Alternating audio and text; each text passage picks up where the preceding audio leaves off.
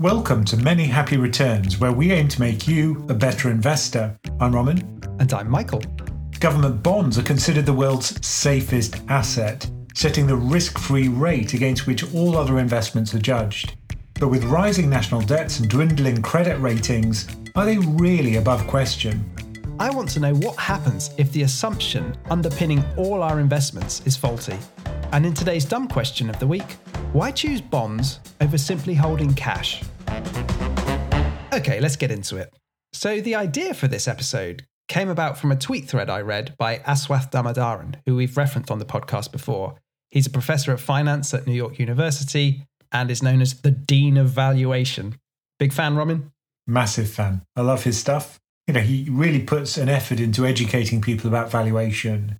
He makes all of his stuff available for free. You've got these brilliant spreadsheets. And if you want to understand how valuation works, there's no better resource, I don't think. And so he starts this Twitter thread by saying, every finance class starts with the notion of a risk-free investment, with the government bond rate proxying as the risk-free rate. That rate becomes a key ingredient of every model. But what if governments are not default-free? So what do you think's caused him to have this thought and make a big deal about it now? Well, he always uses the 10-year Treasury rate in his models as the risk-free rate, which I always thought was a bit sloppy and a bit weird, but there are better choices, I think. But at the moment, obviously, what people are talking about is the downgrade of the US, and lots of people are saying that it's not going to be able to pay its debts in the future, and it's on shaky ground in terms of credit risk. But the downgrade of the US debt by Fitch, the ratings agency, is presumably because they think there is a risk that the US could default on their debt. That's the whole point, right? It's no longer AAA and above question. And we've had this before. We've been down this road in 2011 when there was a downgrade of US bonds. That was by S&P, wasn't it? Yeah, that was S&P. And the weird thing was that they actually rallied as a result. Stocks sold off, but bonds rallied. So the bonds got riskier, but the yields fell. The yields fell and the prices rose, yeah. I mean, it makes almost no sense because people were scared, I guess, but not scared enough to think that treasuries were a risk. So they were scared and they rallied to the safest thing, which was treasuries, even if it was a little less safe than before. Well, I think the question is whether it was less safe than before. It's still the case, I think, that the US treasury market is probably the safest debt market in the world. Certainly not the one with the highest credit rating, though. No. So there are still 9 countries with AAA ratings from all 3 of the major agencies, which is S&P, Fitch and Moody's. Now, many of those countries I thought were kind of predictable. Germany, obviously. Singapore, I thought, would be. Norway, more money than God. And Switzerland, of course. But there were some surprises there as well. So, for example, Australia is also a AAA country.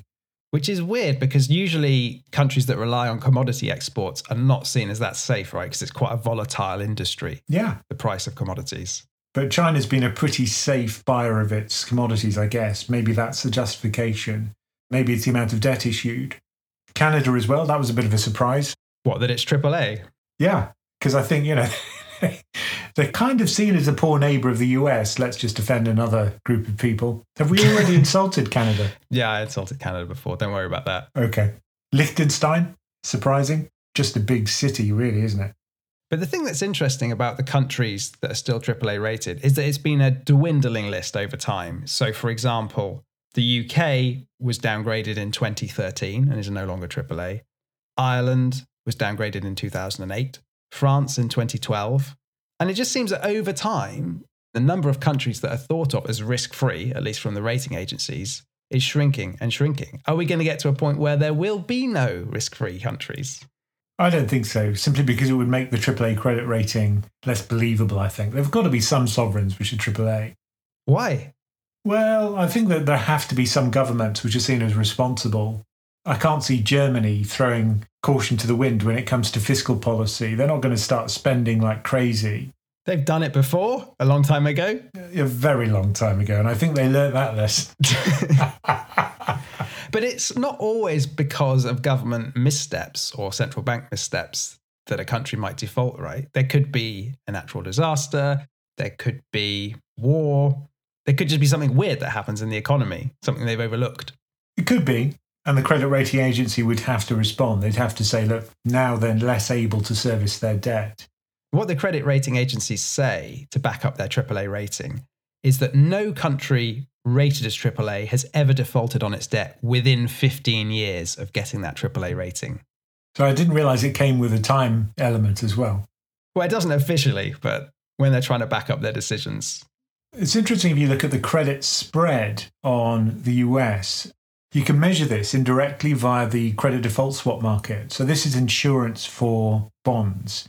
If there is a default, your CDS will pay you back the full value of the bond. So the other side of this trade, the person who's writing the insurance policy, if you like, they're receiving a premium for that potential payout. And the bigger the premium, the bigger the risk of default. So the credit spread is a direct measure. Right. So you can sort of read off this how likely the market thinks it is that a country will default on its debt. Yeah. And a lot of people say that's a better indicator than what a load of number crunchers at the credit agencies think. Yeah, exactly, because it's market-derived and it's kind of updated in real time. Markets are never wrong about these things. No, never. Especially when it comes to credit spreads. That was sarcasm, by the way, if people weren't aware. You looked sarcastic, but your voice didn't sound sarcastic. There's a problem. Okay. So just to give you a feeling for this, an investment-grade bond would have a spread of, I don't know, 50, 100 basis points tops. So that's like up to 1%. Yeah, 1%. And then a junk bond would have maybe 600 all the way up to whatever you like. So much riskier. Yeah, 10,000 basis points is about to default. So the US at the moment has a credit spread of around 0.3%. And as a result of that Fitch downgrade, there was no meaningful increase in that credit spread. So effectively, the markets were just giving a big meh. You know, they didn't care. Yeah.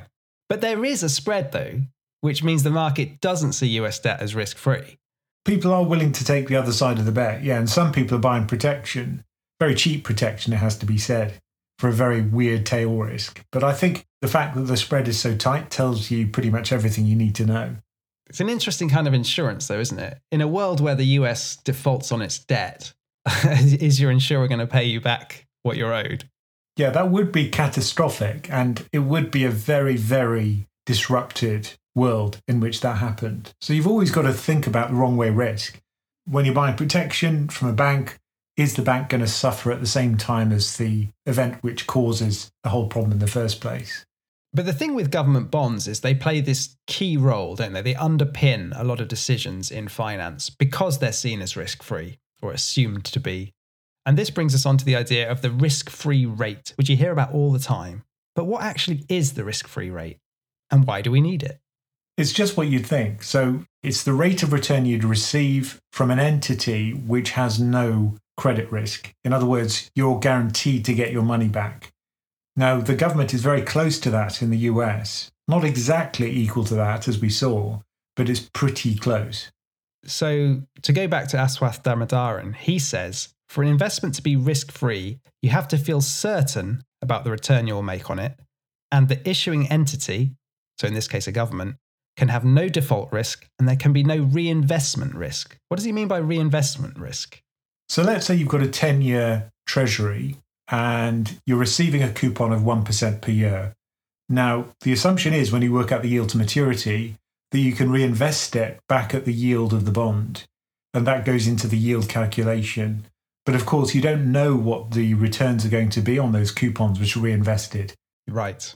So there is a small risk that those won't be the same as the yield. They could be higher or lower. So basically, you have to match your investment horizon with the maturity of the bond. So Damodaran says, a 6-month treasury bill is not risk-free if you have a 10-year horizon. That's what you just said. You've got to reinvest it all the time.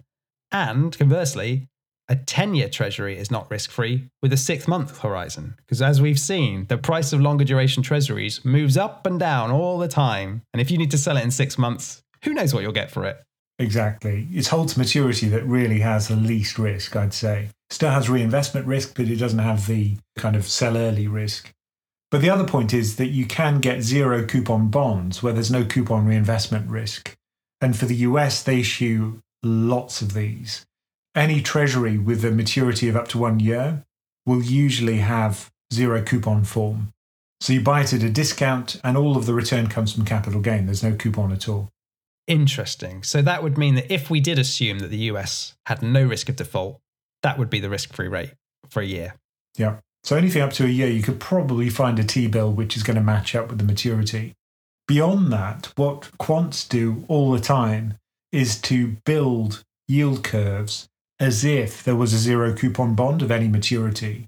And that's what you use in your discount factor models. So they're trying to eliminate this reinvestment risk from the risk-free rate. Yeah, and the logic is something like this. You can say, look, I know the yield curve today. Can I find a zero coupon bond which is completely hedgeable, which has a certain rate of return and which is consistent with that yield curve? And the answer is yes, you can. There are various ways of calculating it. So you can come up with zero coupon rates for any maturity, but it requires a bit of quant magic. Oh man, it sounds like a lot of work. Why do we need to do all this? Why is the risk-free rate so important? It is unbelievably important. So if you can imagine anything that's important, this is probably the single most important number in finance.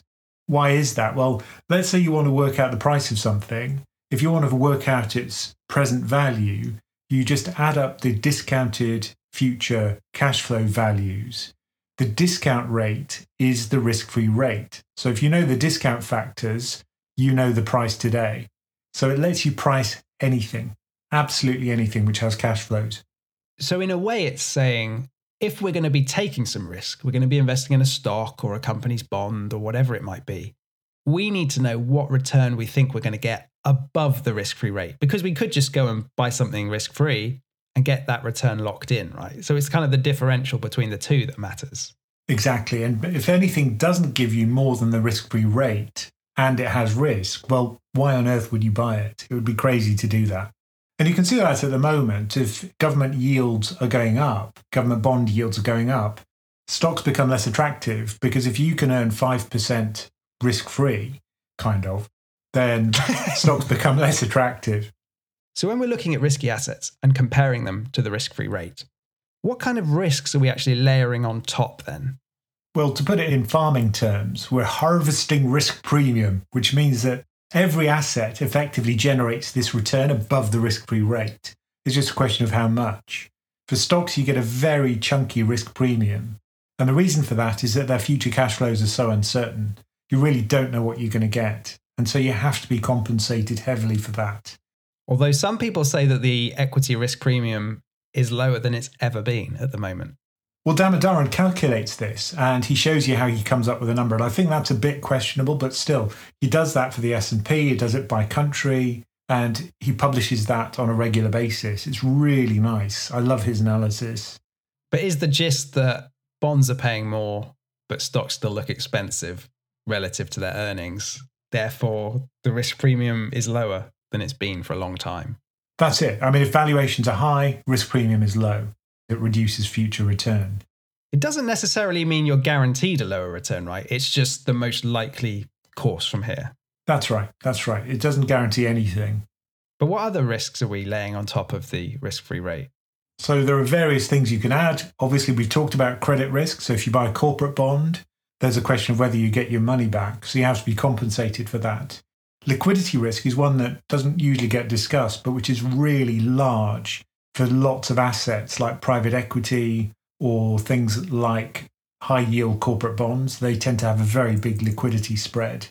And is that the risk that you just won't be able to get your money back when you need it? Yeah, because when these markets go into distress, what happens is that they effectively shut down and you can't sell it. So you have to be compensated for that risk. You better like it because you're going to keep it for a while. So we've got credit risk, liquidity risk.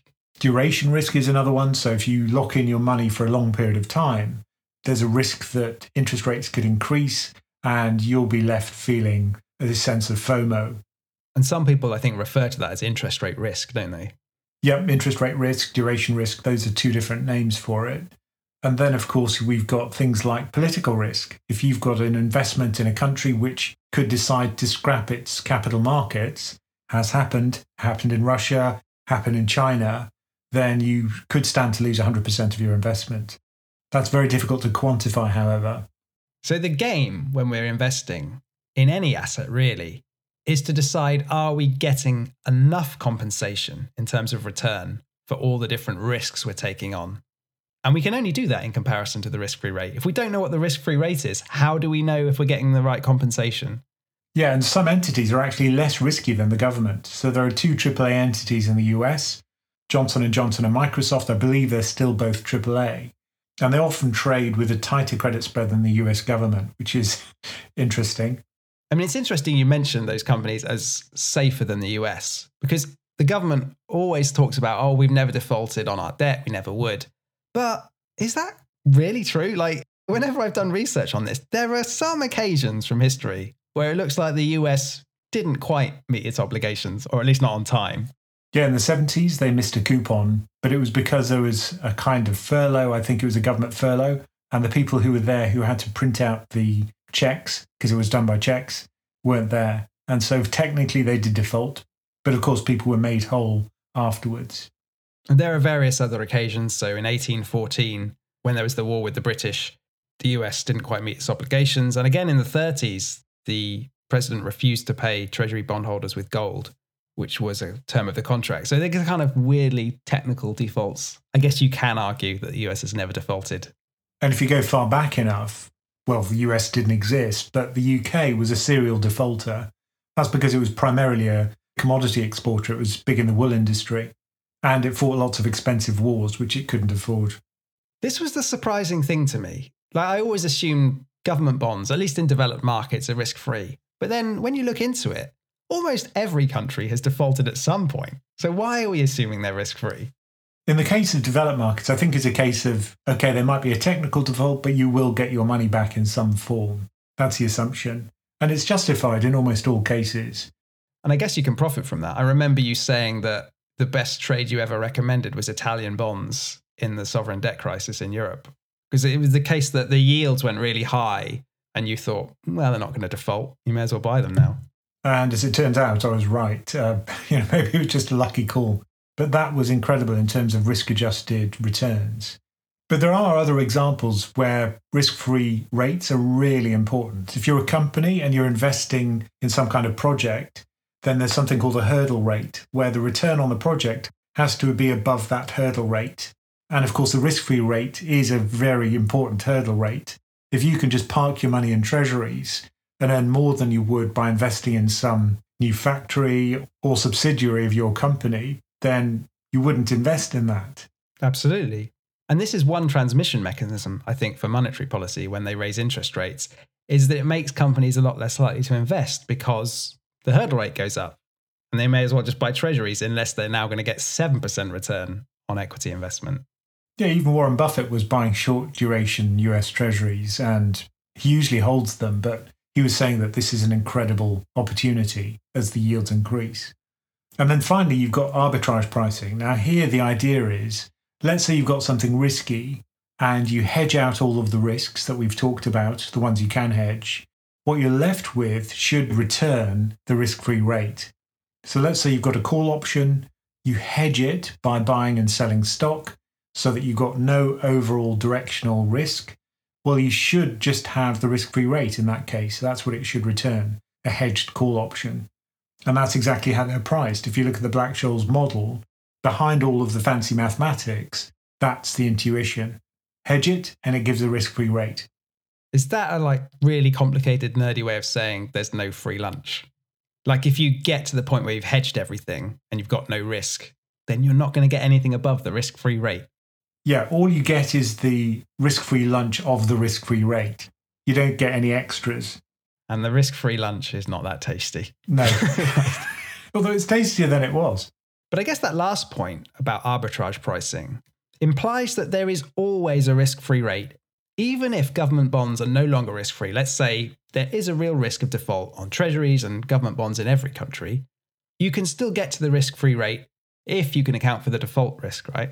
Yeah, and this is one of the things Damodaran does. He shows the individual country default risk, which you can back out using CDS spreads, and then he can go back to the risk-free rate for that country.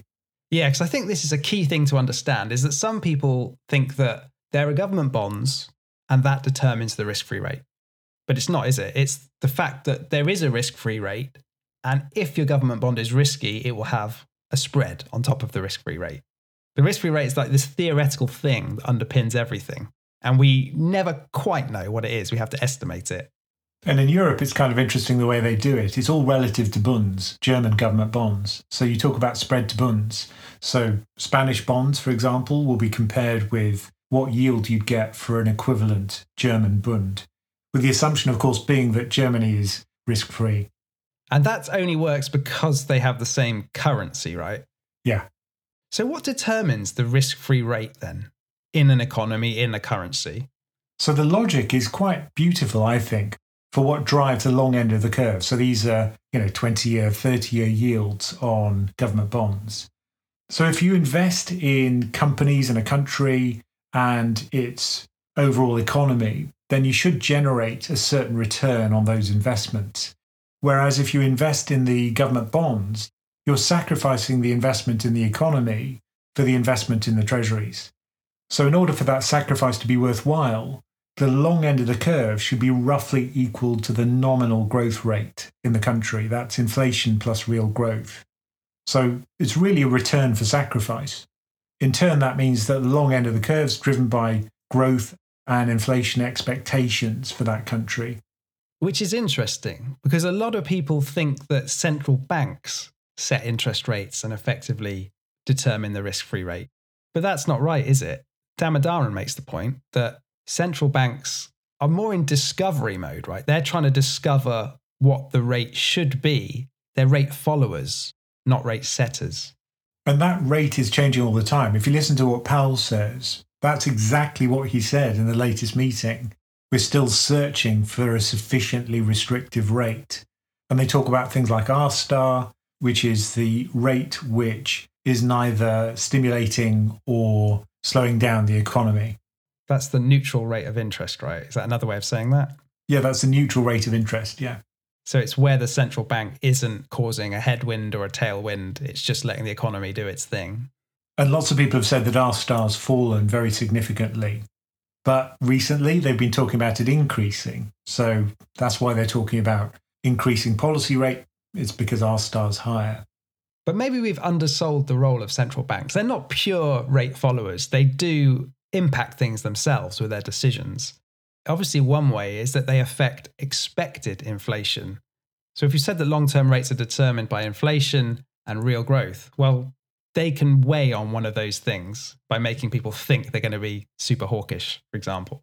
Yeah, indirectly, they certainly affect so many aspects of economic activity. The hurdle rate is probably the best example of that, I think. And for short-term risk-free rates, they do kind of get involved in just setting them, don't they? Yeah, the short end of the curve to first order, anything less than 1 year, is essentially the policy rate from the central bank. That's what they drive. So whenever the curve inverts, when the short end goes very high, it's usually because of what the Fed's doing. So when people say that yield curve inversion is a predictor of recession, what they're really saying is that the Fed broke it. The Fed's going to break the economy. Which is what they were all saying this time. And we're waiting for it, right? And they haven't, yeah.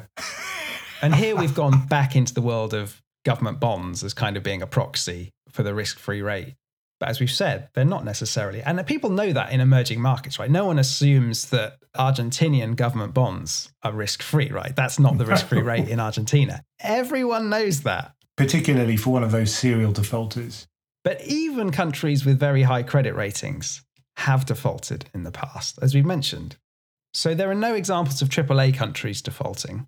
But if you go one notch lower, AA+, which remember is what two of the credit rating agencies think the US is right now, the default rate on local currency government bonds is apparently 0.91%. So it's very small, but it's not zero. And as you go down the credit ratings, the default risk just goes up and up, really. So if you go to BBB, for example, which is the lowest investment grade, the default rate is around 10% for sovereign debt. And it's interesting the difference between local currency government bonds and foreign currency bonds. So as you get down into the lower ratings, the risk is much higher for those foreign currency bonds. Hard currency bonds are often called, aren't they? When countries are borrowed in dollars, for example. And there you can't print money to service the debt, so there, effectively, you can't control whether you default. That's an interesting point, isn't it? Because in a country like America or Britain, where we're borrowing in our own currency, we can, if we had to, print money. So would a default not be a political decision, effectively, rather than something that's been forced upon us? Yeah, you've got a choice, and sovereign defaults for developed markets would certainly be a choice. I think the worrying thing about the US, for example, and the reason why they got downgraded was to do with governance and the fact that their own political system and the madness of the debt ceiling system, combined with huge political polarization and dysfunction in their system of government, is what led to the downgrade. Because an accidental default, which isn't really accidental, because if they can't agree on paying their bills, that's not an accident. Let's say an unenforced default. An unenforced default. Like in tennis, an unforced error.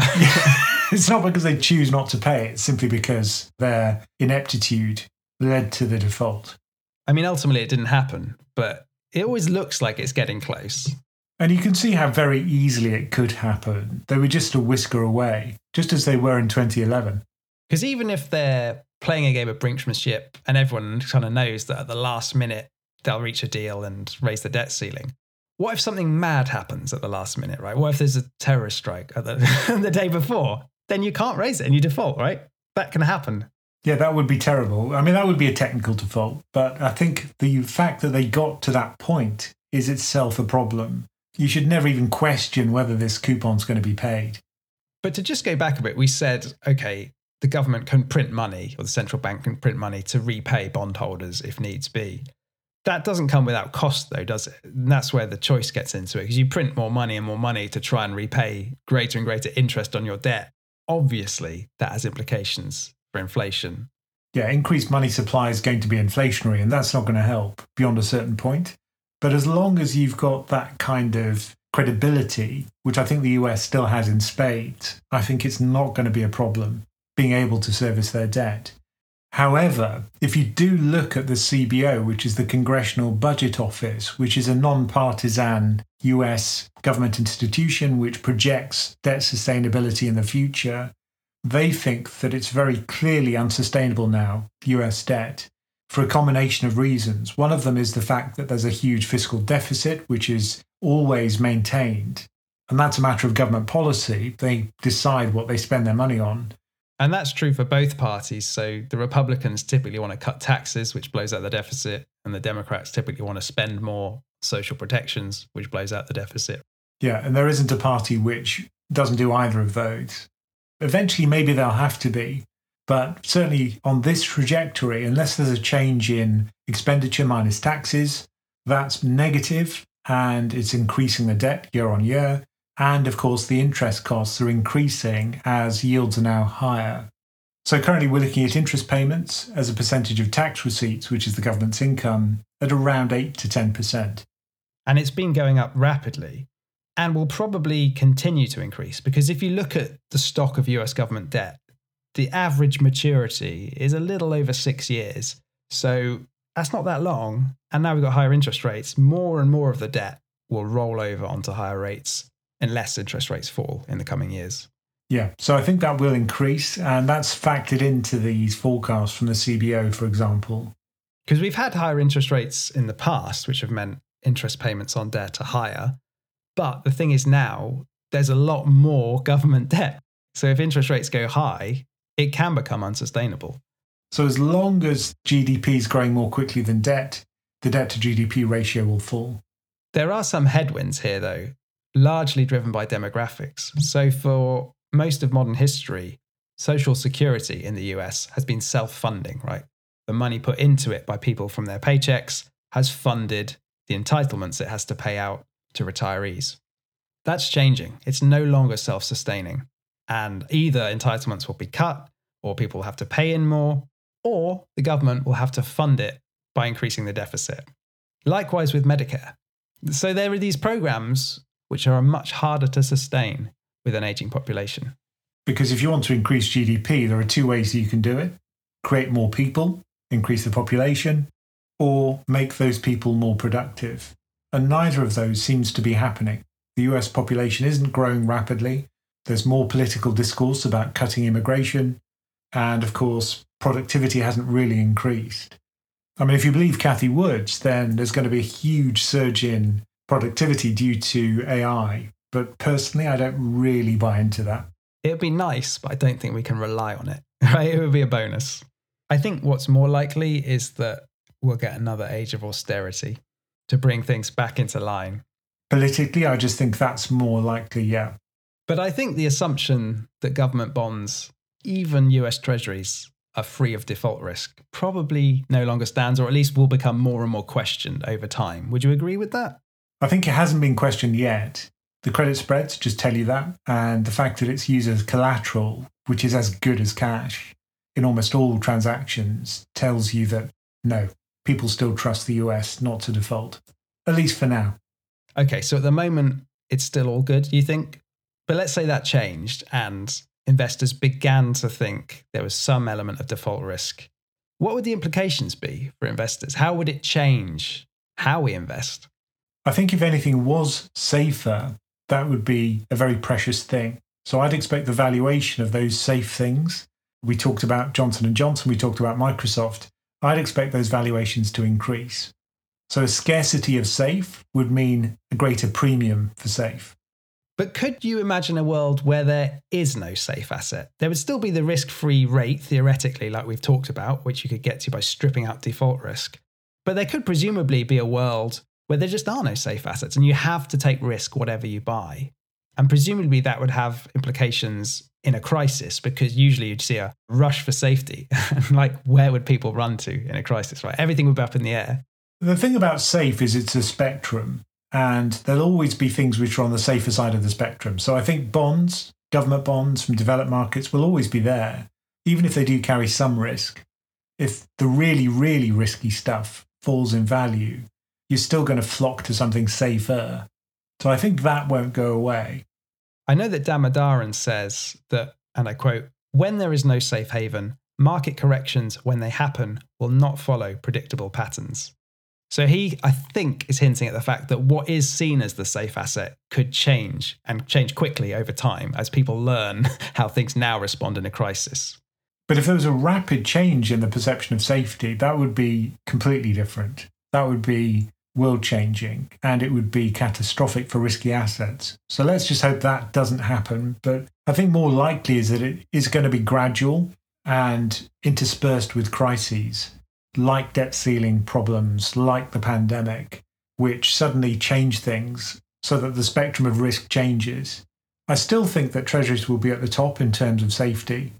But what it does mean is that people would be more willing to take risk, I think. You know, if you've got nothing which is safe, well, you know, why not? I think that's right, isn't it? Is that if the sovereign default risk went up, then presumably other risk assets would be relatively more attractive. Like everything might sell off together, yeah, but you'd still rather hold stocks and be paid the premium, I would have thought. Yeah, after the initial shock wears off, I think people would be more willing to take risk. I think that would be one of the consequences. But you're still confident enough that there is a safe thing. What would it take to change your mind? An actual default? I think to do with governance in the US, I'd have to see a US set of politicians who would be willing to default. Some of them did say it this time. Some of the fringe Republicans, Donald Trump said they should default on their debt, or at least do it unless the Democrats give them all the concessions they want. Yeah, and that was really worrying. And that was almost there for me. And of course, almost there for many of the credit rating agencies. Yeah. I mean, I think they were right to downgrade.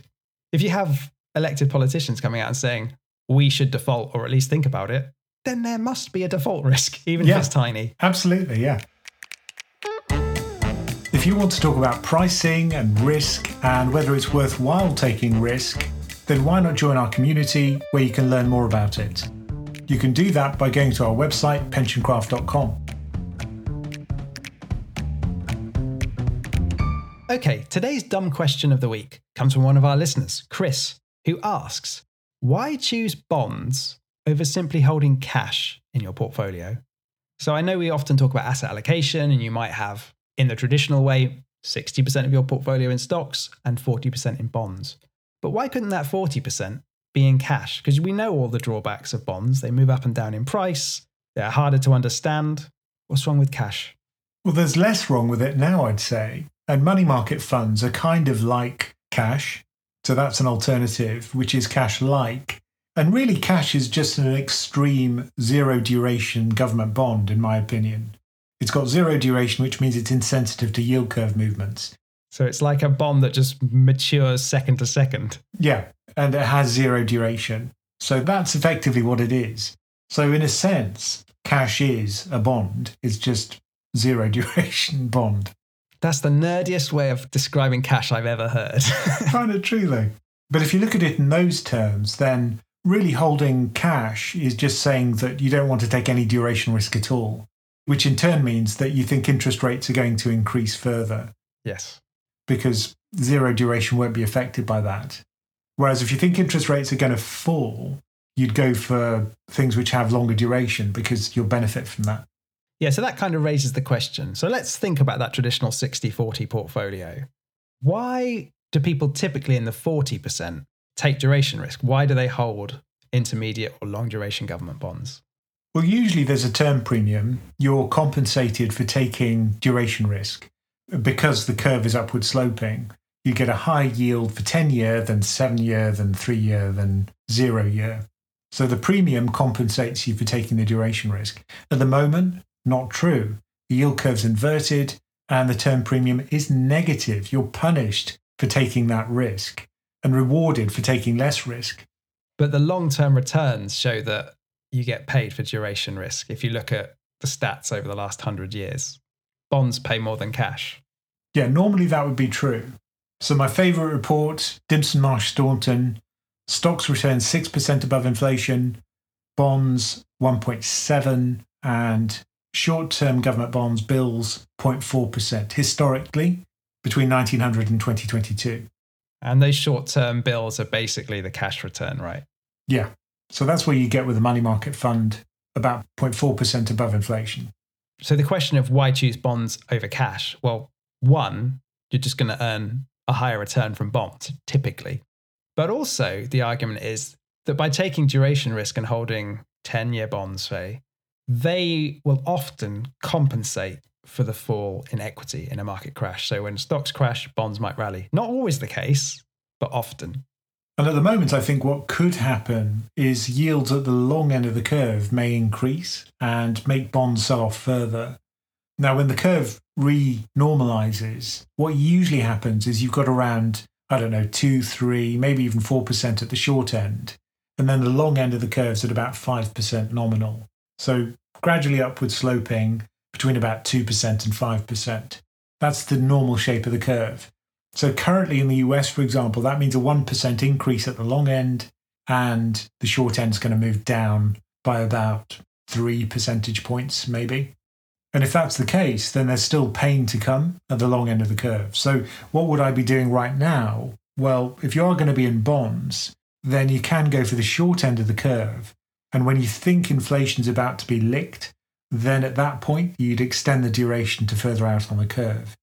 Then you're getting into market timing, though. Like the 60-40, the idea is people could just buy it and hold it forever without having to tweak it around at all. Well, that's not quite true, because with bonds, you can market time. And you can market time to the millisecond, because you know exactly what you're going to get and when you're going to get it. So you know the day you buy the bond, what yield you're going to get. So that's why I think you can market time with things like govies. If there's no credit risk, then you're kind of okay. But in a 60-40 bond portfolio, people are holding a bond fund, usually. They're not buying individual bonds and holding to maturity. They're holding a bond fund with a constant duration. That's right. And I think in that case, you do take the duration risk. You don't have control over when it's bought or sold, and you will take a hit if yields increase. But that's a hit you're willing to take because of the long-term return of bonds over cash. Yeah, that's right. That's right. But I think at the moment, there's a lot more interest. I just know this because people are contacting me to talk about it. You should really do your Ramin PMI report. But even financial advisors are talking to me about buying government bonds now. I think a lot of them, they're used to stocks, but not used to thinking about fixed income. So that's why I think part of the zeitgeist now is, so you can have this bond ladder, which you can manage, and that can be the bond component of your portfolio. And just to wrap up, I read an interesting blog by Ben Carlson. He runs A Wealth of Common Sense, which was looking at the 60-40 portfolio and if you constructed it with cash for the 40% on one hand, or more traditionally with 5-year treasuries in the other example. And what was interesting to me is there's not a huge difference between the two. So if you look at the period from 1926 to 2023, the portfolio with cash in it returned 7.9% per year, and the portfolio with the 5-year treasuries returned 8.6%. So a little bit higher, but not much. And the volatility was roughly comparable, very marginally higher for the bonds. So 11% volatility for cash, 11.2% for the portfolio with bonds. And if you look at the graph where he's plotted it, they track each other very closely. So to me, that suggests the construction here and the duration you take in the 40% is maybe not that important.